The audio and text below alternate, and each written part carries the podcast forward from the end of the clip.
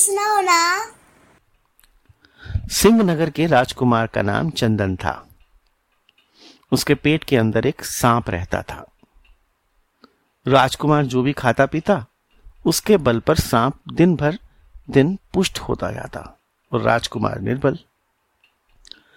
एक दिन जब राजकुमार सो रहा था तब उसका मुंह खुला रह गया था। सांप को मौका मिल गया। उसने स्वच्छ हवा लेने के लिए अपना फन बाहर निकालकर खूब गहरी गहरी सांसें ली।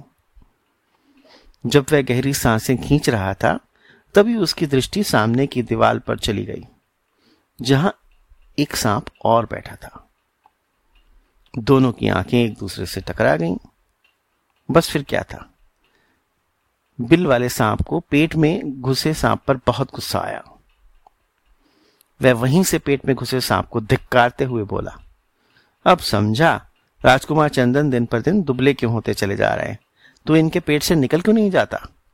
बाहर निकल और मेहनत करके खा। मुफ्त का खा खा कर अजगर बनता जा रहा है। किसी दिन यदि राजकुमार को किसी ने कांजी पिला दी तो तेरा उसी दिन राम नाम सत्य हो जाएगा। मेरी सलाह मान ले और फौरन इसके पेट से भाग जा। अपने मर्म का उद्घाटन सुन पेट वाला सांप भला कैसे चुप बैठा रहता।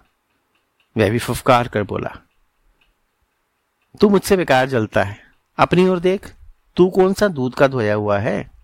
बरसों से राजकुमार का धन दबाए बैठा है। जो तेरे सिर पर किसी ने उबलता तेल डाल दिया तो मैं तो महीनों में, पर तू तो मिनटों में ही मर जाएगा। दोनों सांप कहासुनी करके अपने अपने स्थान चले गए।